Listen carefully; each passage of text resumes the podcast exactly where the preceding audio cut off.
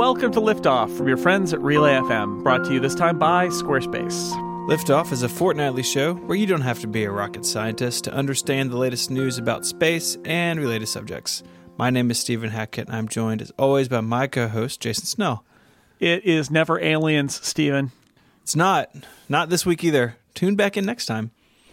Nope. Well, just, it's still never aliens, but yes, you can check back. uh, I wanted to say real quick before we get started, uh, Jason, you you and I were traveling together a couple of weeks ago. I did a live show in Chicago, and then we did one in New York, and uh, we met several liftoff listeners. So if you said hello, uh, thank you. And I got this amazing gift in New York of a 3D printed Mercury capsule with the faces of the women featured in hidden figures on the sides, which is really cool. It's on my shelf in my office now. So uh, thank you for everyone who stopped and said, "Hey, I wanted want to talk about space with us." It's always nice to find those uh, the liftoff people out there. You're you're our favorites. uh, we have sort of a, a, grab bag, so it's really been yeah. a month since we've done a, a, real episode because we did the Apollo Seven episode, and that was sort of uh, you know no news or anything, just dedicated to that. So this is a little bit of a catching up on some stuff, and there's a, there's lots of stories we're not even going to get to, but sort of what we felt like we wanted to to talk about over the uh, over the last couple of weeks. I wanted to start and, and, point people to a video done by the uh, Verge Science. Um, it's a section of the Verge. They have this really great YouTube channel, and they have a video up where they work to decode the content on the Voyager's uh, golden record. So we spoke about this, and we, we, have spoken about Voyager in the past that these records uh, when played and there's all this like diagram like on the cover of like this is how fast you rotate them and this is like where we are in space and it's all this all this wild stuff and uh, they, they used a method documented by Ron Barry to decode the images because they're just audio and the, the, images are encoded within the audio and you you can actually now uh, thanks to modern technology like run that through uh, through a computer and like dump out all these values from the audio, and boom, you get an image. Uh, really, I watched the whole thing. It was super fascinating, and uh, I think I think people will find it interesting. Yeah, it, it, you get to pretend to be an alien and walk through the thought process of like, what are they doing here? Like, it turns out forty years later, technical decisions made by our own species sometimes can be kind of puzzling. But mm-hmm. they, uh, we assumed, I think Carl Sagan and everybody else, they they assumed a level of uh, of of intelligence on the part of whatever aliens will find the record. Absolutely. So, uh, yeah. If this gets uh, discovered by like some sort of like uh, you know ooze type life, uh, it's not they're not going to get far with that. It, it no. requires some some uh, critical thinking, if you yes. will, some problem solving. Mm-hmm. Should we talk about broken hardware in space now? Uh, yeah, sure. Let's, let's oh, we got that. a lot of that this time. We got a lot of that. Um, the Hubble Space Telescope went into safe mode because it turns out gyroscopes um, are super important and also sometimes break. And it uh, the Hubble went into safe mode because it had a gyroscope problem, um, and it already had a bad gyroscope, and and I think we might have even mentioned that a month ago. That might have been long ago enough that we had mentioned that. But they have brought it back to life, went back to life on October 26th. Um, they brought a wonky gyroscope back online that had been shut off. They told Hubble to do a whole bunch of different maneuvers, different turns, switch the gyro between different operational modes, and it passed the test. It apparently cleared whatever blockage between components had made it a sticky gyro, so it is now back to uh, three fully functional gyros with uh, normal operations, which is nice. Yeah, absolutely. You know, it, it is a a picture of our future that Hubble will not last forever. Yeah, and we but, can't fix it. So mm-hmm. yeah, it's, because it's, we don't have a space shuttle anymore to fix we it. We do not have a space shuttle anymore. Uh, yeah, the the story uh, on NASA's website is pretty fascinating. You know, like the idea, like the the the picture that came to mind is like, oh, like I have a. Uh, you know, like something like something like stuck in a jar, and if I shake it the right way, it'll come out. like kind of just shook the Hubble a little bit and worked this gyroscope free. Yeah, uh, like if you've got a little metal shaving or I don't who knows what in there, you just kind of move move it a bunch. I mean, it's like sometimes you have that with a piece of hardware where you you bang on it or you uh, you rattle it or, or or something like that, and then it just starts working again. Where there's something going on in there, and and and you manage to kind of clear it at least for the time being. It'll probably come back, but uh, so Hubble's, Hubble's still up and running, and it uh, it's finding things. Yeah. Yes. so it's it's been back up uh, for a few days now, and one of the first things that that came back was, and there's no way around this. Uh, it's a smiley face. Yep. no way around it. So this is uh, there'll be a link in the show notes. You can go look at it. Uh, Hubble is looking uh, with its wide field camera into uh, this uh, patch of galaxies. So each of these like light points, it's not a star; it's it's an entire galaxy for the most part, uh, most of them. Uh, and there are two uh, yellow-hued uh, sections, and then a lower arc. You know, think uh, think a smiley face, two eyes and a smiley face. Uh, it's thought that the, the the galaxy we're seeing that looks arced that that is due to gravitational lensing, which we've Yeah. spoken a lot about. Basically, as light travels near a massive object, uh, it gets distorted and bent due to that object's gravity, and it seems like maybe that's what's going on here. But it's Totally. uh, it's sort of just a funny, funny thing. You look at it, and there's there's no question about it. It's what it is. Yeah, it definitely looks like if you look at the smiley part of it, you can see how it's like a galaxy that's been distorted in some way. Almost certainly, might even be one of the other galaxies in the vicinity that has uh, has gotten distorted, or it could be behind and being curved around. But yeah, it's a smiley pl- smiley face. It's nice. Um, the uh, you know it y- you could say that it's made up of the formations of distant galaxies, or you could say maybe it's the emotions of distant galaxies, Oh boy. or maybe not. I'm gonna go with not. I'm gonna shoot, shoot you down. Fine, do it. Fine. But yeah, so so Hubble's back up and running, and uh, you know this all in NASA's language is like it will serve you know alongside the James Webb, and you know it's got years ahead of it, and hopefully that's true.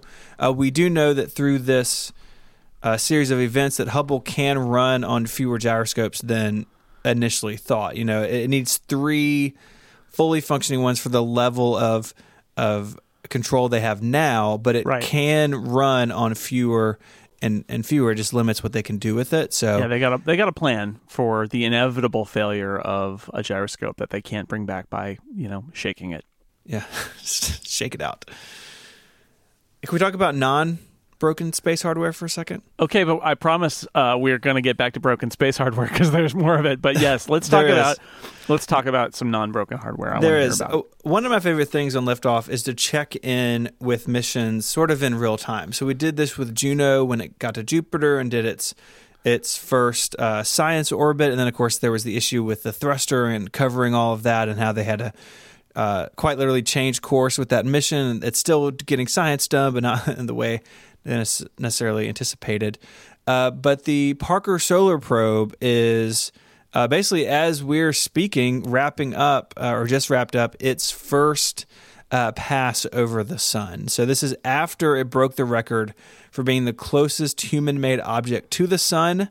Uh, the old record, by the way, was 26.5 million miles, about 42.7 million kilometers uh, from the sun. And on November 5th, it traveled a mere 15 million miles, or 24 million kilometers, uh, f- from the sun, traveling at an enormous rate of speed, 213 miles, uh, 213,000 miles per hour.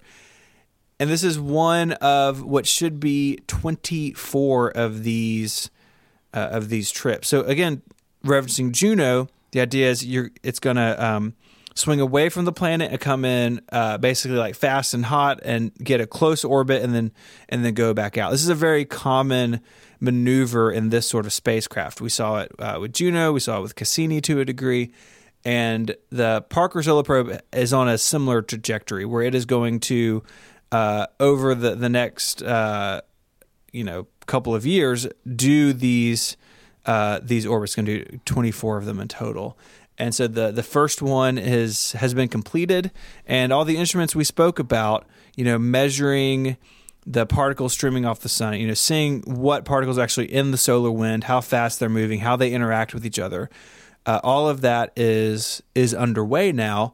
And it, it's you know it's so funny i felt like the parker solar probe launched not that long ago but when we spoke then how quickly uh, it was moving on its uh, on its initial trajectory. That it was launched atop a very powerful rocket, and one Right. of the reasons was to get as much speed as possible right out of the gate.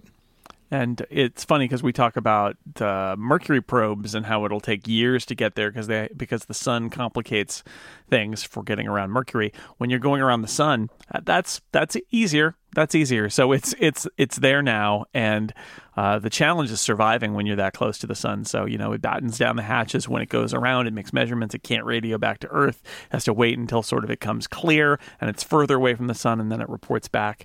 And, uh, you know, and we'll keep doing this. So, you know, we'll see what we get out of this first pass. And there might be some interesting things, interesting data, interesting imagery, even. But um, there's much, much, much more to come from the Parker Solar Probe.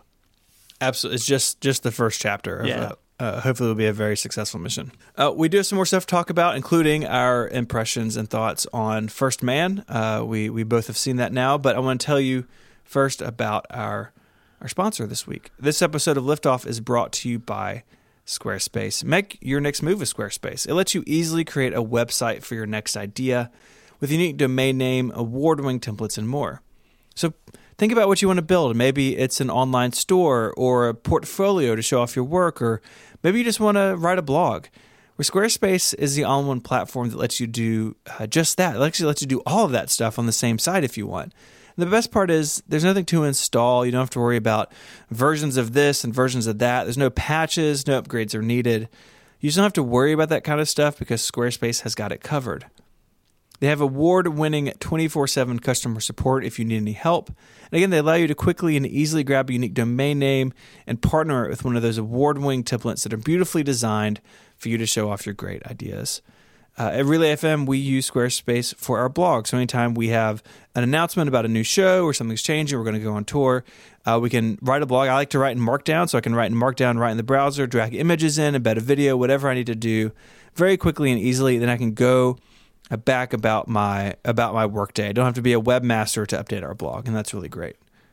Squarespace plans start at just $12 a month, but you can start a trial with no credit card required by going to squarespace.com/liftoff. When you decide to sign up, use the offer code LIFTOFF to get 10% off your first purchase of a website or domain name and to show your support for this show. Once again, that's squarespace.com slash liftoff and the code LIFTOFF to get 10% off your first purchase. We thank Squarespace for their support of this show. Squarespace, make your next move, make your next website.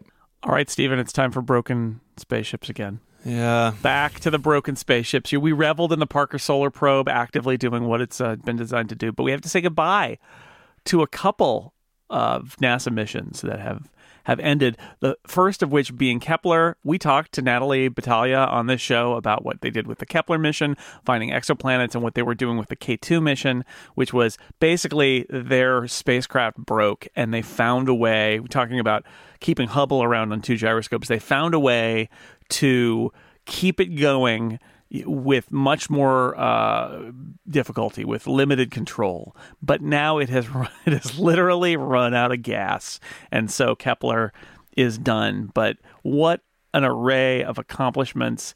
It is responsible for discovering 2,600 confirmed planets exoplanets and almost 4,000 exoplanet candidates. I mean, keeping in mind that when Kepler went up there, we could count it, the number of exoplanets was in tens, maybe, maybe even hundreds, but I think it was in like dozens at most. There was a very small number. It has dramatically revamped how many uh, exoplanets we've known, and it really was only looking at a very small patch of space. Which there are follow up missions on the way, um, but uh, Kepler wraps it up with 678 gigs of data collected, 530,000 stars observed, 61 supernovae documented. Because hey, uh, things are bright over there. Oh, that's that's not a planet uh, going in front of its star, that's a supernova happening. It just happens to notice those too. So well done to Kepler, but um, just a huge, like, seriously, in the history of exoplanet study, it is going to go down as this huge contributor because after very limited ground observations, um, very limited uh, discoveries, it just blew the doors uh, wide open.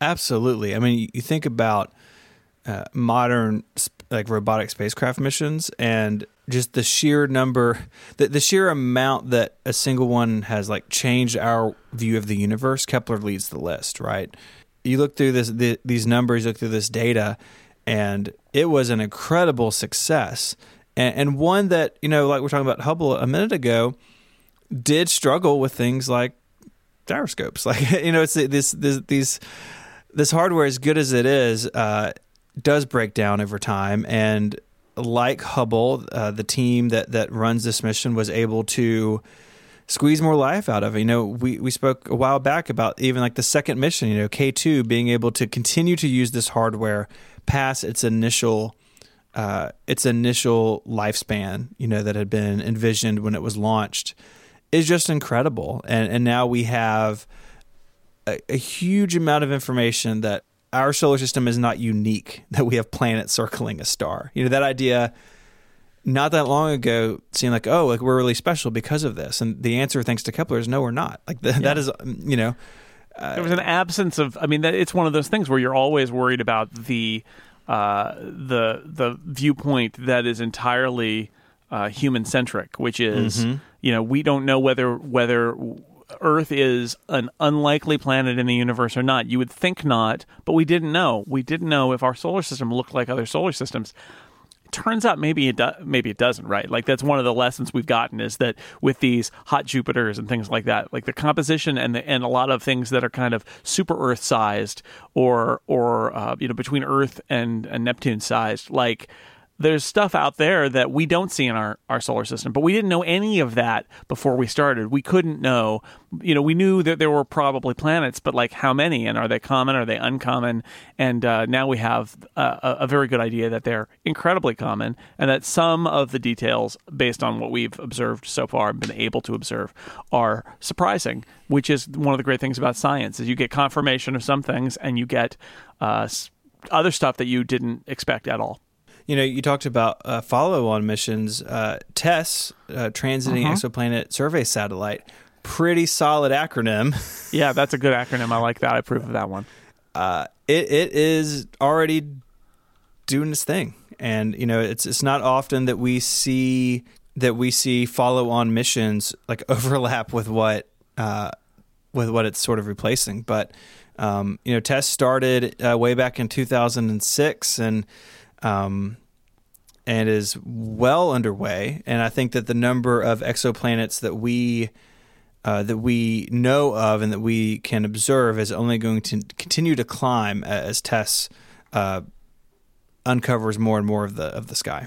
Yeah, totally. It's exciting stuff. See, even in even in sadness, there's a little there's a little uptick of hope. But now we got to talk about Dawn. So back down into the deep. Yes, it's a real roller coaster this week on Liftoff. Mm-hmm, space space roller coaster. Mm. Is that a thing? Space Mountain. It's at Disneyland. Yeah. Uh, so Dawn, uh, of course, the mission that studied uh, and did all of its work in the asteroid belt. Again, a spacecraft that uh, had an incredible lifespan with incredible science being done has also met its end, running out of fuel. Uh, can no longer control its direction, which is important in a spacecraft. Uh, we haven't talked much. I was actually kind of like looking through our archives. We haven't talked much about Dawn and Liftoff, but it launched in 2007 to study the two largest asteroid belt objects, uh, Vesta and Ceres. Uh, the second of which is considered a dwarf planet, and it's the one that you know you everyone pictures with the really bright, like reflective spots on it. You know, it's right. got the, those couple of areas that like look like they're that like they're just lit up, that they're glowing. Um, it uh, again studying the surface of that, getting as close as 22 miles or 35 kilometers above the surface, which uh, just really blows my blows my mind. And you look through some of these pictures. There's like a really nice sort of going away blog post uh, that JPL has put together with some of this imagery, and it's it's just beautiful what this spacecraft was able to uh, to capture in its time. Uh, learning more about what's going on in the asteroid belt. You know, we, we talk about this in, in terms of uh, uh, the Kuiper belt, but you know, this th- these are chunks of, of rock and of of uh, metal and, and all these materials that again come from the solar system being formed. And if we can mm-hmm. understand uh, what they're made of, how they interact, what they are doing, then we can understand more about the solar system that we occupy. And that was Dawn's Dawn's mission, and uh, thanks to it, we do know more about these uh, about you know these sort of small worlds that inhabit the space between between Mars and Jupiter. A section of of you know the solar system that you know may not seem as exciting because they're not full blown planets, but they're they're a whole, a whole world's all into themselves there, as we can see from these pictures. Yeah, I mean, Ceres uh, is a dwarf planet, right? Like it is, it is. Uh, a very interesting. It's the largest asteroid. It's very interesting. We learn about the asteroids. There's a lot of misinformation about asteroids. The asteroid belt that you see in like uh, Star Wars and things like that, which is just like a whole field of rocks, which is not what it's like. And you know, it's the gravitational force of Jupiter that kind of uh, is is in influence there with the asteroids. But there are you know they're interesting objects, and and as you said, they are um, they are ways for us to learn about the contents of the solar system and the early solar system. So this is a definitely a cool mission to um, objects that don't get visited. So Dawn is going to continue uh, in orbit around Ceres for uh, at least 20 years, but um, JPL says uh, like pretty confident actually could be at least 50 years. And there's there's a reason for this. So uh, if you remember from Cassini, it was plunged into the atmosphere of Saturn to protect to protect those moons there, um, mm-hmm. um, because we don't want to uh, put anything that came from Earth on any of these bodies that that could harbor life. Uh, and for future studies, we don't want to tamper what we would discover. And so, Dawn is going to remain in orbit for that long, with the hope of a follow-on mission to collect more data uh, before Dawn uh, falls out of orbit. And it's orbiting at like 1,400 miles from Ceres right now, but uh, over time that, that orbit will will shift because again, there's no fuel, there's no control. This this spacecraft is now at at the mercy of of the gravity at Ceres and. Uh, so, so, that's kind of where it is. You know, it's um, it's it's another thing too. We, I like to I like to always mention that even though these missions are over, the data that was collected will be being explored and published about for years to come, right? We're, we're still seeing stuff from Cassini now a year later, and that right. will continue into the future as well because there's so much data collected. It just it takes scientists and researchers a long time to sort through it. So just because the active collection is done uh, does not mean that these names are gonna are gonna go away quite yet. Yep. Yeah, absolutely. So again, good job, spaceship. Uh, you've earned your retirement. Indeed, two two solid spacecraft with really successful missions under their belt. So, Stephen, you know a uh, a class of spacecraft that uh, just uh, never seems to run out of time is the is the Soyuz. How's that for a transition? It just they keep on they they've been making Soyuz capsules for decades now, and they are the workhorses. They've taken so many people into orbit to the International Space Station, all sorts of different places. But um, actually, while we were in our little interim between the two episodes, because we we had pre-recorded our Apollo episode, there uh, was a Soyuz mission failure. Two uh, two crew going to the International Space Station, and they had a uh, one of their boosters didn't connect fully on launch, on launch when they were transitioning to the second stage. It hit the second stage, set off a whole bunch of bad stuff that they they basically immediately sensed, popped them off the top. Um, they did what's called a ballistic trajectory, which is yeah, they kind of go up to the the you know their all their uh, uh, speed bleeds off and then they crash back down, uh, back down to Earth and uh, they landed safely, but they pulled some uh, some heavier G's than are normally pulled by astronauts returning to the Earth. Um, and that led the uh, the agency responsible for Soyuz to investigate what, what had gone on. They did that for three weeks, and they have said now that there was a bad sensor to blame that didn't properly signal the separation of the stages. On the positive side, the um, the crew and all the systems required to keep the crew safe functioned well, and they were able to walk away at the end. Uh, they were planning for being in you know being in space for a while, and instead they just kind of like saw their family and said, "Oops!" But they made it home safely, which is good. And uh, after this investigation, they basically have um, because the International Space Station is is uh, uh, there's an expiration date on the Soyuz capsule that's at the International Space Station right now, and they don't ideally don't want to have the ISS be completely abandoned. So they've taken a mission, not with the two guys who are going up, uh, on this last mission. But um, the next mission, which was due mid December, they've moved that forward to December 3rd. And the idea is that those three people will go up and they will be on the ISS, and then the other group that's up there now will return home. It, it's so wild to me, you know, watching this go on in the time between our episodes, how quickly the Russian space program did completed this investigation you know, you think about when we've seen them here in the U.S. with shuttle failures, or even something like uh, SpaceX, or you know, a, another rocket company having a failure. About how long it takes for them to work through it and have a return to flight. And Russia turned this around in like three weeks, and they're going to launch again in a month. It, I'm not saying they didn't do their due diligence, but I'm just saying it seems really quick to me for someone whose only like experience with it is in the American space program.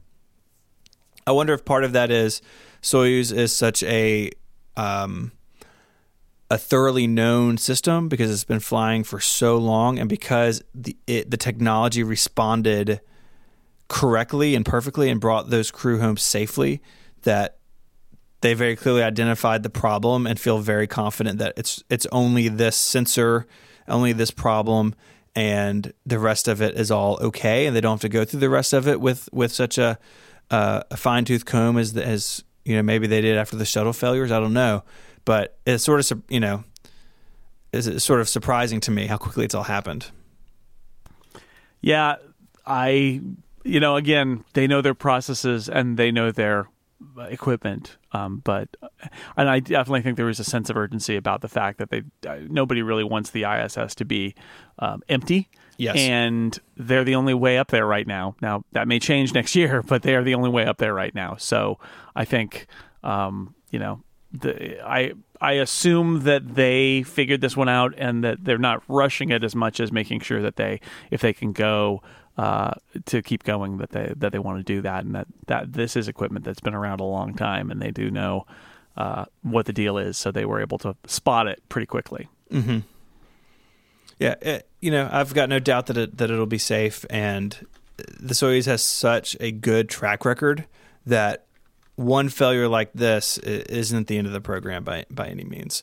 Uh, especially since, as we said, it uh, the crew was returned safely. That like everything after the failure went the way it was supposed to go. Then I think it's easy to still have faith in the system after this failure.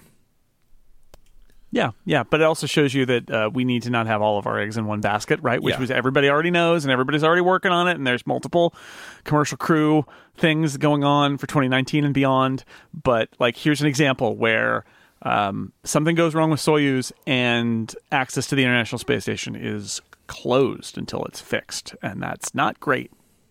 Yeah, I think it's definitely reminded everyone the, of the importance of that. And, you know, there's in a world where we're having conversations about the future of the International Space Station, having it be decrewed for any amount of time is, is pretty heavy ammunition on the side of maybe it's time to move past this. And uh, I think I don't think anyone wanted to see that quite yet. So all right, we have promised it. Uh, mm-hmm. We have both seen First Man. Uh, I saw it now a couple of weeks ago, but I've got some notes. You just saw it, so it's I fresh just saw it this weekend. Mind. Yeah. Mm-hmm. Um, and uh, so yeah, let's let's uh, let's dive into this. Whoa, yeah. So so First Man uh, movie. Uh, it's it stars Ryan Gosling. It's from Damien Chazelle, who's the guy who directed La La Land, um, which won all the Academy Awards and uh, it is a biography of Neil Armstrong, and that is definitely what it is. It is Neil Armstrong's life from when he's a test pilot in the desert in California until after the moon landing. That's the the time period, and uh, it's not about his his childhood, and it's not about how he deals with being the first man on the moon afterward. It is about that period where he's a test pilot through um, through the moon landing, and it's interesting because it is a space movie that is also trying very much to be a movie about a particular person mm-hmm. in a way that Apollo 13 is about the mission and all the people involved. And and one thing that really struck me more than anything else about First Man is it's different in the sense that it's not about the mission or even about NASA.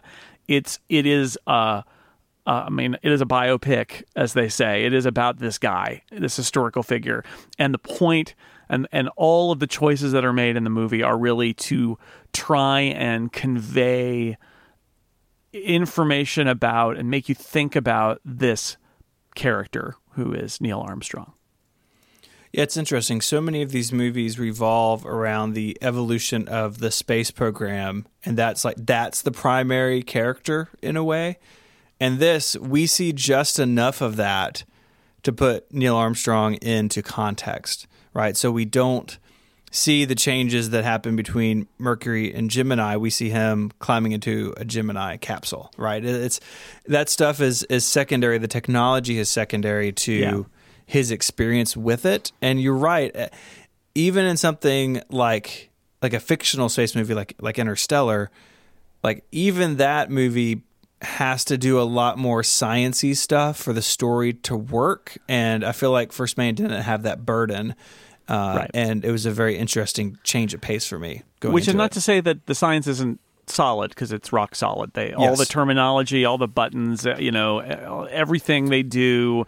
The fact that they get the master alarm uh, multiple times on their way descending to the surface in the LEM which is totally nerve wracking. That absolutely happened in in from the Earth to the Moon. They show the other side of it, where the um, where the the techs back in Houston are are figuring out what that alarm is and why it doesn't matter, and then they radio back. But in this, we just see them, and that definitely part of the point too is to show this doesn't happen for all the space launches because you do see some of the exterior on the Apollo 11 launch, but during his uh, Gemini mission, or as they all say, Gemini, which is not how you say that word, but that's how they said it. It was a space program thing. Um, the uh, they they do that entirely from his point of view inside, and and we see at several points in the movie we see his point of view. It's like this is what it's like to be inside this um, helmet. not, yeah, not for the whole time, but inside this helmet, inside this experimental spacecraft or or, or, or aircraft. Um, and that's a you know that's a, a very deliberate decision that the filmmakers have have made in order to have you feel like you know this is what the human being who is inside this thing experienced because we experience so much of this as like you know majestic shots of rockets going off and flames and all of that. And you know in the in there it's shaking and uh, a little tiny window. At one point he puts like a little mirror on in the before the Gemini flight so that he can see the ground. And then you know the mirror then uh, as everything is shaking, then suddenly you can't see the ground anymore. So you know that you've taken off, mm-hmm. and then it the mirror flies kind of through the air later to indicate that they have reached weightlessness, but. Uh, it's all from that in, interior perspective. So it's definitely this is a this is a movie that is about um, space exploration and a space explorer, but it is at a human scale, and it is about trying to understand the um, what it was like to be a person involved in this, um, not just Neil Armstrong, but the, all the people around him.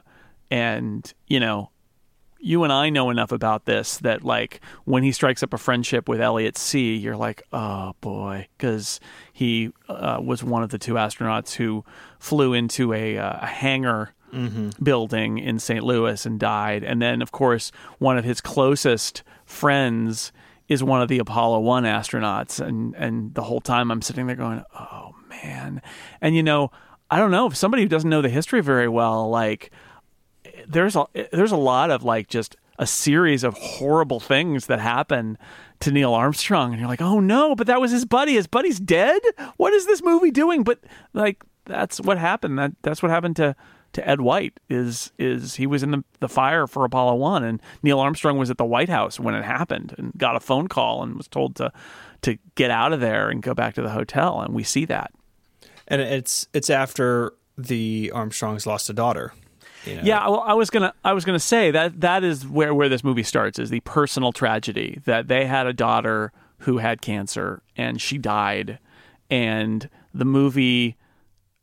I think, and one of the few times when we see this very stoic person ex- express emotion is that after she, after her funeral and people are back at the house, he excuses himself and goes into a room alone, and that's where we see him um, be uh, really emotional for one of the only times in the entire movie.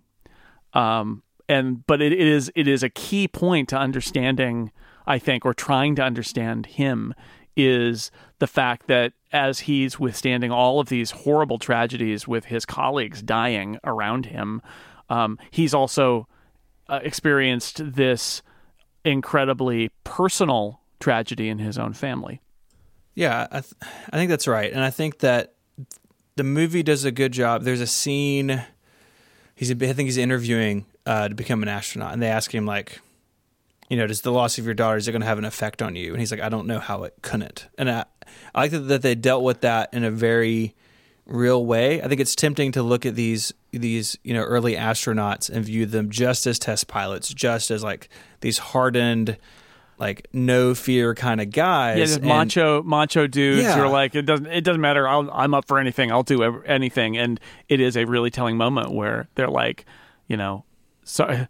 Uh, sorry about your your daughter, and he's like, "Was there a question?" Yeah, and I'm like, "Well, will this affect you?" And he says, "How could it not?" How could right? Not? Like, which is which is so not the answer you're expecting there, but it's absolutely the truth. Mm-hmm. And and you see it through this movie too, because the we're seeing it through his life. You see those relationships, like you said, with guys like like Ed White. You know, you see the relationships between the astronauts and their wives, and we we have seen other movies and TV shows deal with that angle of it, but it is front and center here. His you know his home life is a huge part of this movie. Yeah. Um, one thing I really think this film does well is moving between spaces. So you see, like you said, like he's in the cockpit of a of a plane, and then he's in a capsule, and it's it's very tight, right? Like you just see a, a gauge filling up the whole screen, and it's shaking violently. You know, it's like yeah. As he's focusing on it, and then you see like there's a there's a shot where they come out of the the LEM out into the surface of the moon and it goes from a very tight space to a very big space, and it actually goes silent when they do that, as as, you, as sort of the vacuum of space takes hold, which is an incredible moment. And I think the movie does just does a good job of that. Like, there's not a set in this film that doesn't feel correct to me, whether it's super tight in a capsule or you know in their home or on the surface of the moon. All of these locations fe- feel very real in this film. That um, none of it feels too sterile or, or like unreal in a way. It feels very grounded in the world that we understand. Yeah, the um, you and I talked a lot about the tight fit of especially Gemini, right? The two guys in a tin can, and you know the movie does a great job with that. I I agree. Um, it I had a friend who said, "Ah, this movie." Uh, it's terrible. It, it it leaves out Michael Collins, and it's like Michael Collins gets like one line in the whole movie. I kind of feel bad, but it's not about that, right? It's not. This is not Apollo Eleven, the movie, and so I kind of forgive it for that. Even though I mean, he does get to say like, you know, basically, you guys are coming back, right? Like be sure mm-hmm. to come back because he is in the un- unenviable position of being alone in the cat in the command module the whole time that they're doing this. And not only does he not get to go land on the moon, but he's entirely alone. And when he passes behind the uh, behind the moon, the, to the to the far side of the moon, he's completely alone and the most isolated human being in human history when that when that moment happens. It's a fascinating thing, but it's not what this movie's about. This movie's about Neil Armstrong. Um, in fact, I was I was surprised that the uh, the the moon landing itself, which is absolutely true that he has to do some work and he's running out of fuel. Um, that that was a place where I felt like I kind of wanted more expansive, like outside the spaceship stuff than I got. But again, that's just not this movie. That's not what this movie is trying to do. It's trying to show him. Um, you know, it's not about the toys. It's not about the accomplishments. It's about the person who is behind them using the technology and making the accomplishments, and that's that's you know it's kind of relentless. And it, it, he's a difficult subject right? Because he's super stoic. And um, you know i think you get to the point in the movie where you kind of want to yell at him like god what is going on in there? Express some kind of human emotion. And that is the moment where his wife does that right? Where his wife basically says you're, you're about to go to the moon maybe or die and they read there's a scene where the the nasa guys read um, the and and it's great. Kyle Chandler is is uh is Deke here, and Kyle Chandler's great in everything he does. But they read the thing that was written for Nixon to say if they died on the moon, um, and then that is kind of juxtaposed with. Uh, with Neil Armstrong's wife basically saying, You will sit the boys down before you leave and talk to them about the risk that you might not come back. And he doesn't want to do it and she basically says i'm i'm forcing you to do it. I'm not going to be the one who has to deal with this. And ultimately what happens is he gives his super stoic answers.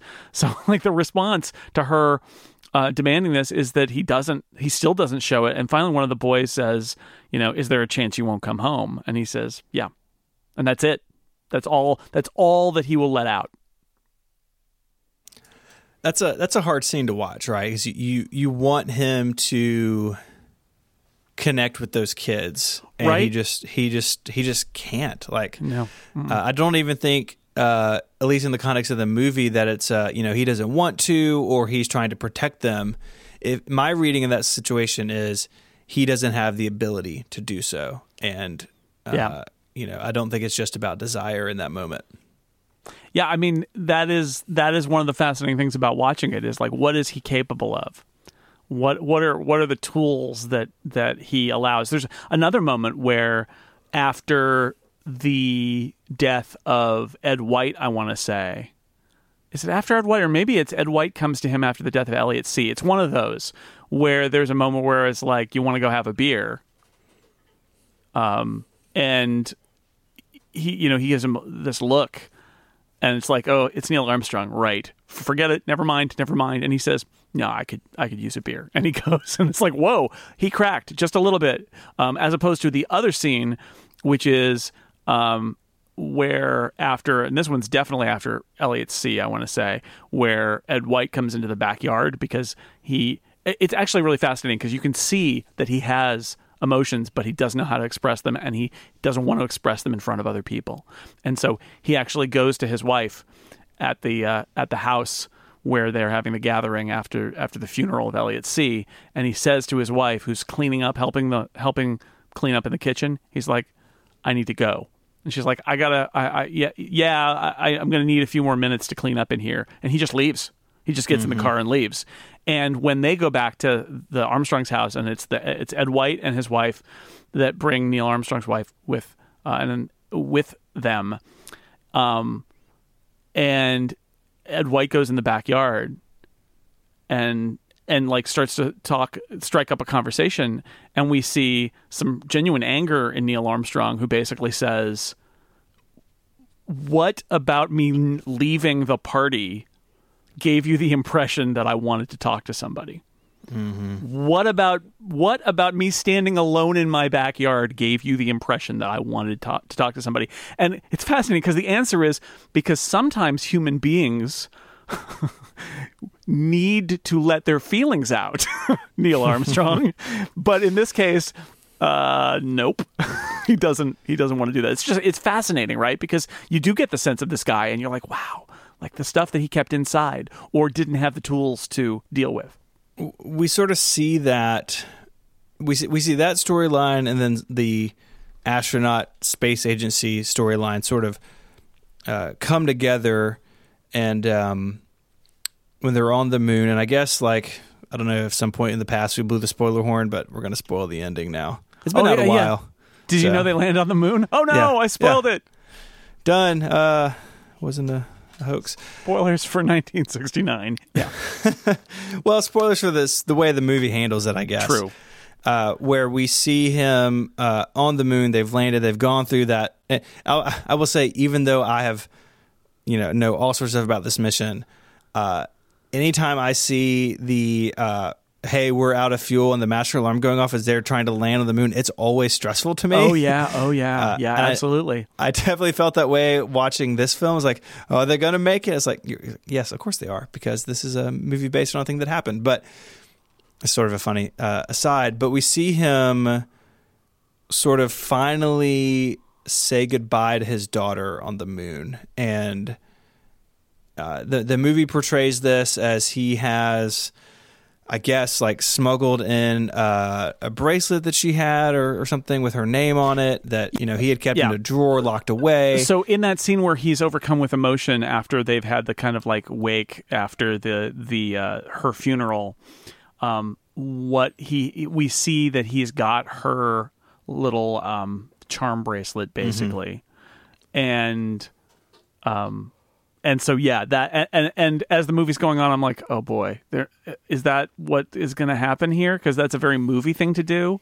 Um, but uh, yes, that is the guy who can't express his emotions very well at all has brought his dead daughter's bracelet to the moon to leave. Yeah, a lot of moon dust in the theater when that scene was playing. Got a little uh, got a little dusty in there. Yeah, yeah, it was it was a uh, it was a nice moment, and it's uh, there are two things people are talking about this movie. We, can talk about the flag in a second if you want, but uh, there is there are a lot of uh, uh, articles and even some YouTube videos about this scene and how how accurate it was, or how you know, like did it actually happen? Did did Armstrong actually do this? And people involved. Uh, so so the book that that it's sort of based on, uh, written by James Hansen. Uh, Hansen seemed to think that Neil did leave something of Karen, his daughter, uh, something of hers on the moon, uh, to in some way, and and he felt convinced of that, although he didn't have any. Uh, there was no hard evidence of that, but he did have conversations uh, with Neil uh, with his wife at the time and and other family members that believe that this may have happened. Uh, but I don't think anyone can say for sure uh, that it did. But it, that doesn't really bother me in this movie. Like you know, eh, the rest of like you said, the science and the history is spot on in this movie. Even if this part isn't true or if it's embellished, it, it doesn't spoil the movie for me really in any way. And I'm curious uh, how you feel about that. Well, I yeah, I mean, I would like it to be based on truth only because it is a, it is a huge in a movie that is full of drama that is not manufactured because it really happened. It would be a shame if after this entire careful observation of this human being and what he does and what he doesn't do that the big moment that happens where he expresses in a way his emotions and how much the he carries the death of his daughter with him if that was manufactured right? Like that's the problem i would have with it is it makes for a powerful moment but i feel like when you're in a movie full of powerful moments if it's entirely manufactured uh, i don't I, I i don't like that. If it's what movies tend to do is simplify things because it's a movie, right? So if that's the case here, whereas like, yeah, he brought a thing in a plastic bag and got it out at some point and laid it down on the ground and all that. And what he didn't do is take a bracelet that, you know, that is just exposed and not in a not in a container or anything and drop it into a a you know the side of a, a dark crater like it's the details that are that are wrong but the sentiment is right then i don't have a problem with it Hmm. Yeah, I, I, think that's fair. You know, and Hansen, who wrote who wrote uh, a book on Armstrong with Armstrong's involvement, felt convinced that some there's something to that. You know, something happened.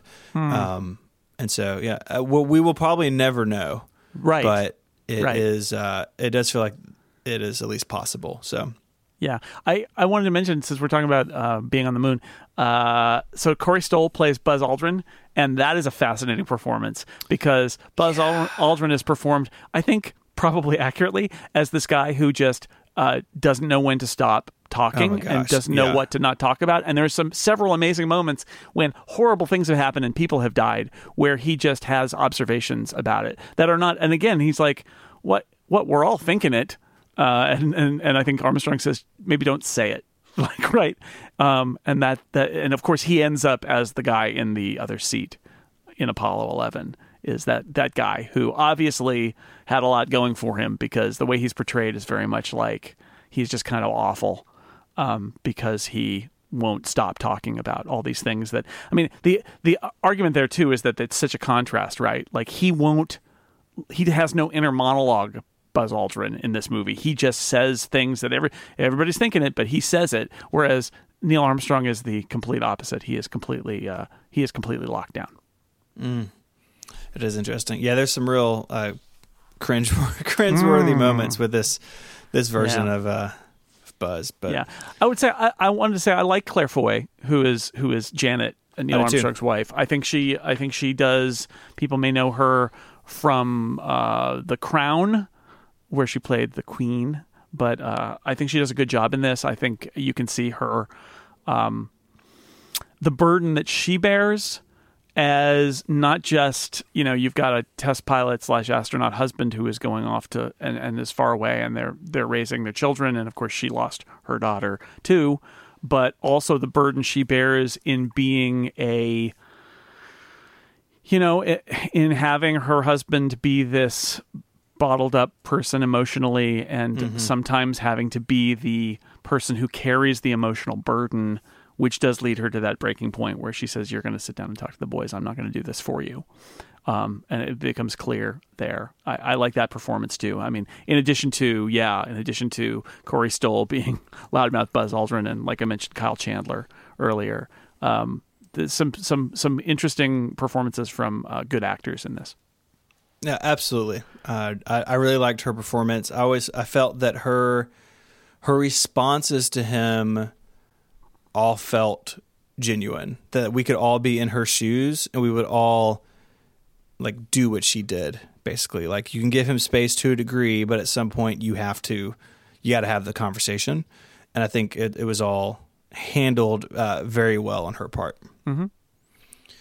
Uh, so we, I don't want to talk about the flag thing, but I feel like we have to. Uh, when this movie uh, first uh, showed up back in like September, I think this this broke. Uh, there was a, a story that the uh, there's not a scene of Armstrong and Aldrin planting the flag on the moon.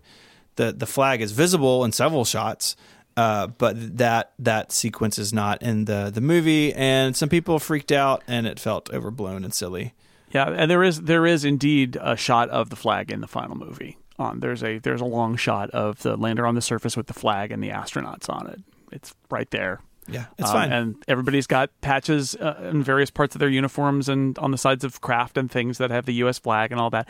And it's it's definitely the case where it's basically somebody who wants to uh, to make a political point and rile people up to make a controversy where there isn't one. The fact is, this whole movie is about um, the space program and the bravery of the people who were in it, and they're all Americans.